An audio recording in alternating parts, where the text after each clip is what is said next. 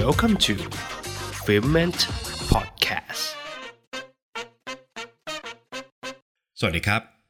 ยินดีต้อนรับเข้าสู่รายการ f i l m e n t Podcast นะครับ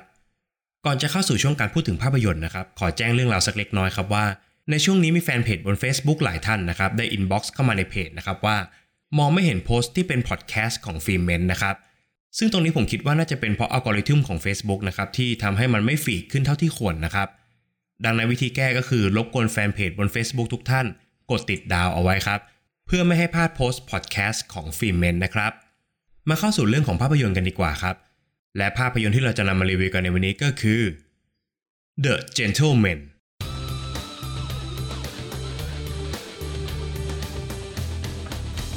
มิกกี้เพียร์สันเจ้าพ่อค้ากัญชาผู้ทรงอิทธิพล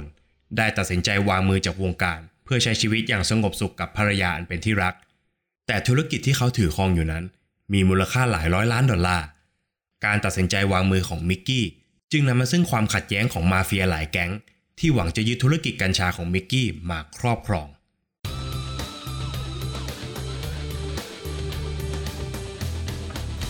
นอกจากภาพยนตร์เรื่อง Lock Stock and Two Smoking Barrel ในปี 1998 นะครับ และภาพยนตร์เรื่อง Snatch ในปี 2000 ที่เป็นผลงานแจ้งเกิดของพุ่มกับภาพยนตร์อย่างกายริชชี่แล้ว ผมมักไม่ค่อยถูกโฉลกกับผลงานเรื่องอื่นๆ ของเจ้าตัวสักเท่าไหร่นะครับ การตัดสินใจรับชมภาพยนตร์เรื่อง The Gentleman เนี่ยจึงทำให้ผมมีกำแพงอันสูงใหญ่ตั้งขวางอยู่ แต่ด้วยความยอดเยี่ยมของภาพยนตร์เรื่องนี้ ก็ได้ทำลายกำแพงดังกล่าวลงอย่างราบคาบ และพุ่งทะยานจนกลายเป็นภาพยนตร์ของกายริชชี่ที่ผมชื่นชอบมากที่สุดไปแล้วครับ แม้ว่าโทนหลักของภาพยนตร์เรื่อง The Gentleman จะเป็นภาพยนตร์แนวแก๊งสเตอร์นะครับ แต่หากผู้ฟังท่านไหนคาดหวังฉากแอคชั่นยิงกันสนั่นระหว่างแก๊งนะครับ คงจะต้องผิดหวังครับ เพราะภาพยนตร์เรื่องนี้เล่าเรื่องด้วยบทสนทนาเป็นหลักนะครับ โดยอาศัยวิธีเล่าอันชาญฉลาดที่สามารถพลิกบทภาพยนตร์ที่มีแต่คำพูด ให้ออกมาได้สนุกตลอดเวลาเกือบ 2 ชั่วโมงของภาพยนตร์ ผสมผสานกับสไตล์เฉพาะตัวของผู้กำกับภาพยนตร์อย่างกายริชชี่ได้อย่างยอดเยี่ยมครับ ซึ่งสไตล์ที่ว่านี้ก็คือ การเล่าเรื่องของคนหลายกลุ่ม โดยไม่เรียงลำดับตามเส้นเวลา และทุกตัวละครถูกยึดโยงกันด้วยอะไรบางอย่าง เพื่อชักนำให้ตัวละครทุกตัว โคจรตัดซึ่งกันและกันในช่วงเวลาต่างๆ ของภาพยนตร์ ซึ่งใน The Gentleman นั้น สิ่งที่ดึงดูดทุกตัวละครให้พุ่งเข้าหากันก็คือ ธุรกิจกัญชา และการวางมือของมิกกี้ครับ โดยผู้ชมจะได้พบเส้นเรื่องย่อยมากมายในเหตุการณ์อันวุ่นวายครั้งนี้นะครับ อาทิเช่น การขู่แบล็กเมล์ด้วยข้อมูลลับจากนักข่าวตัวแสบ การเทคโอเวอร์ธุรกิจของผู้มีอิทธิพล การยึดอำนาจของมาเฟียชาวจีน รวมไปถึงการใช้ชีวิตในแวดวงไฮโซของเหล่ามาเฟียครับ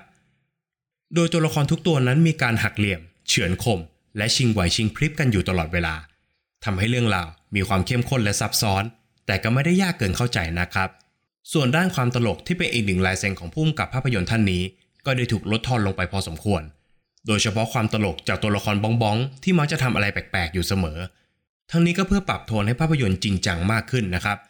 ซึ่งการปรับโทนครั้งนี้เองเป็นส่วนที่ผมรู้สึกชอบครับ แต่ก็ยังลงเหลือบทสนทนาแสบๆคันๆ เอาไว้เรียกเสียงหัวเราะจากผู้ชมได้บ้างนะครับ หากภาพยนตร์เรื่องนี้มาในโทนที่จริงจังกว่านี้อีกเนี่ย ก็น่าจะยกระดับความขึงขังของเรื่องได้ดียิ่งขึ้น และทำให้อรรถรสในการรับชม เปลี่ยนไปเป็นอีกรูปแบบหนึ่งเลยนะครับ แต่ก็พอเข้าใจได้ครับว่า หากไม่ตลกเลย ก็ไม่ใช่กายริชชี่อีกหนึ่งสิ่งที่ถูกยกระดับขึ้นจากภาพยนตร์แนวแก๊งสเตอร์เรื่องก่อนๆของกายริชชี่ก็คือ ฐานะของตัวละครครับโดยภาพยนตร์ทั้งสองเรื่องก่อนหน้าอย่าง Lock Stock and Two Smoking Barrels และ Snatch เหล่าตัวละครนำนั้นมักจะมีลักษณะคล้ายมาเฟียข้างถนนครับ ที่มักจะมีอิทธิพลในพื้นที่เล็กๆ ของตนเอง แต่ใน The Gentleman นั้น เหล่าตัวละครถูกยกระดับเป็นแก๊งมาเฟียผู้ทรงอิทธิพลของเกาะอังกฤษ ที่ทั้งเนี้ยบและเท่อยู่ตลอดเวลา ซึ่งชุดนักแสดงของภาพยนตร์เรื่องนี้ก็ตอบโจทย์ได้อย่างดีเยี่ยมนำทีมโดยแมทธิวแมคคอนเฮ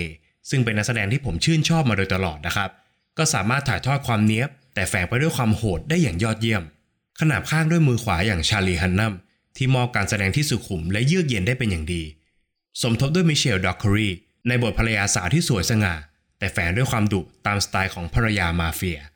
นอกจากนี้ยังมีนักแสดงมากฝีมืออย่างคอรินเฟเรลผู้มารับบทตัวละครประจำในภาพยนตร์ของกายริชชี่อย่างนักมวยนะครับ ก็เป็นตัวขโมยซีนได้ดีรวมไปถึงฮิวแกรนท์ที่เปลี่ยนตัวเองจากพระเอกโรแมนติก มาเป็นนักข่าวเหลี่ยมจัดได้อย่างน่าทึ่ง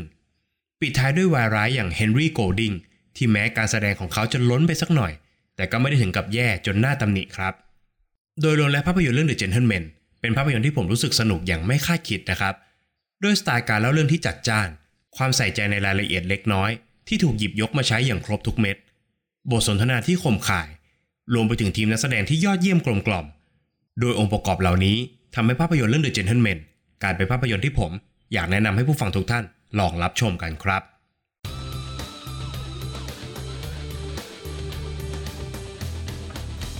การรับชมภาพยนตร์เรื่อง The Gentleman นั้นพาให้ผมคิดถึงคำคมข้อหนึ่งที่เคยอ่านเจอบนโซเชียลมีเดียเมื่อนานมาแล้วนะครับ ซึ่งจะนำมาเป็นประเด็นตกผลึกกันในวันนี้ครับ และประเด็นที่ผมอยากชวนผู้ฟังทุกท่านมาคุยกันในวันนี้ก็คือ เพื่อนมี 2 ประเภท คือมิตรสหายกับมิตรกระหาย หนึ่งในแก่นสารสำคัญของภาพยนตร์แนวมาเฟียก็คือ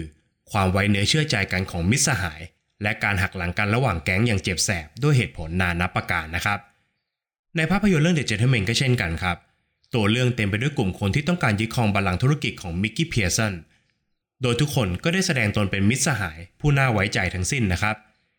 แต่แท้ที่จริงแล้วทุกคนกลับเป็นมิตรกระหายที่หิวโหยเงิน และอำนาจที่มิกกี้ถือครองอยู่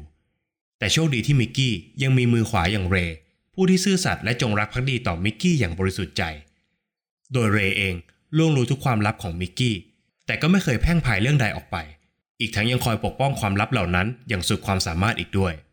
นับเป็นเรื่องน่าอิจฉาสำหรับมิกกี้นะครับที่จะมีเพื่อนรักสักคนแบบเรย์อยู่ในชีวิตครับ โดยเฉพาะในสังคมที่เต็มไปด้วยการแข่งขันแบบนี้นะครับ ไม่ว่าจะเป็นการแข่งขันกันระหว่างพี่น้อง เพื่อแย่งกันเป็นลูกคนโปรดของพ่อแม่ แข่งขันกันเมื่อเข้าโรงเรียนว่า ใครจะได้เกรดดีกว่ากัน แข่งขันกันภายในที่ทำงาน เพื่อยกระดับตำแหน่งงานของตนเอง แข่งขันกันระหว่างบริษัท เพื่อแย่งลูกค้าในสภาพเศรษฐกิจที่ย่ำแย่ ในสภาพสังคมที่โหดร้ายแบบนี้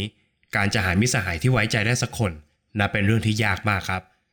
และสังคมก็เต็มไปด้วยมิตรกระหายที่พร้อมจะใช้ประโยชน์จากเราอยู่ตลอดเวลา ผมเองก็เป็นคนที่มีเพื่อนสนิทน้อยมาเสมอนะครับ ตั้งแต่สมัยเป็นนักเรียน นักศึกษาจนกระทั่งการทำงานก็เช่นเดียวกัน แต่ภาพยนตร์เรื่อง The Gentleman ก็ได้พิสูจน์ให้เห็นแล้วครับว่า การมีเพื่อนที่ดี ขอแค่คนเดียวก็มากเกินพอ ดังนั้นก่อนจะตัดพ้อชีวิตไปมากกว่านี้ สิ่งที่ผมอยากจะบอกผู้ฟังทุกท่านก็คือ การใช้ชีวิตทุกวันอย่างมีสติ พยายามมองให้ออกระหว่างมิตรสหายกับมิตรกระหาย และจงรักและภูมิใจในตนเอง แม้จะไม่มีใครมองเห็นในสิ่งที่เราเป็นก็ตามครับ ในขณะเดียวกันจงทำตัวเป็นมิตรสหายที่ดี แสดงความรัก ความจริงใจ และซื่อสัตย์ต่อเพื่อนของเราให้มากที่สุด เพราะความจริงใจนี้เอง อาจจะสามารถเปลี่ยนมิตรกระหายที่เรามีอยู่ ให้กลับมาเป็นมิตรสหายของเราก็เป็นได้นะครับ ฝากไว้ให้คิดกันนะครับ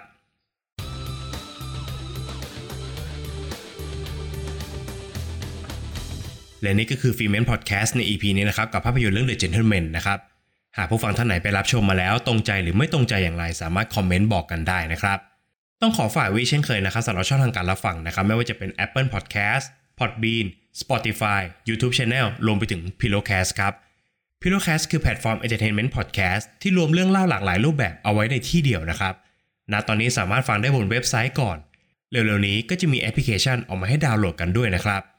โดย Pillowcast จะมีฟังก์ชันพิเศษอย่างหนึ่งครับ ซึ่งก็คือ ผู้ฟังทุกท่านสามารถส่งของขวัญให้กับเหล่า podcaster ได้ครับ หากผู้ฟังท่านไหนอยากสนับสนุนฟิเมนต์ก็สามารถส่งของขวัญให้กับฟิเมนต์ได้นะครับ ใน EP หน้าฟิเมนจะมารีวิวภาพยนตร์เรื่องอะไรต้องขอให้ติดตามกันด้วยนะครับสำหรับวันนี้ฟิเมนขอลาไปก่อน สวัสดีครับ f i m e n t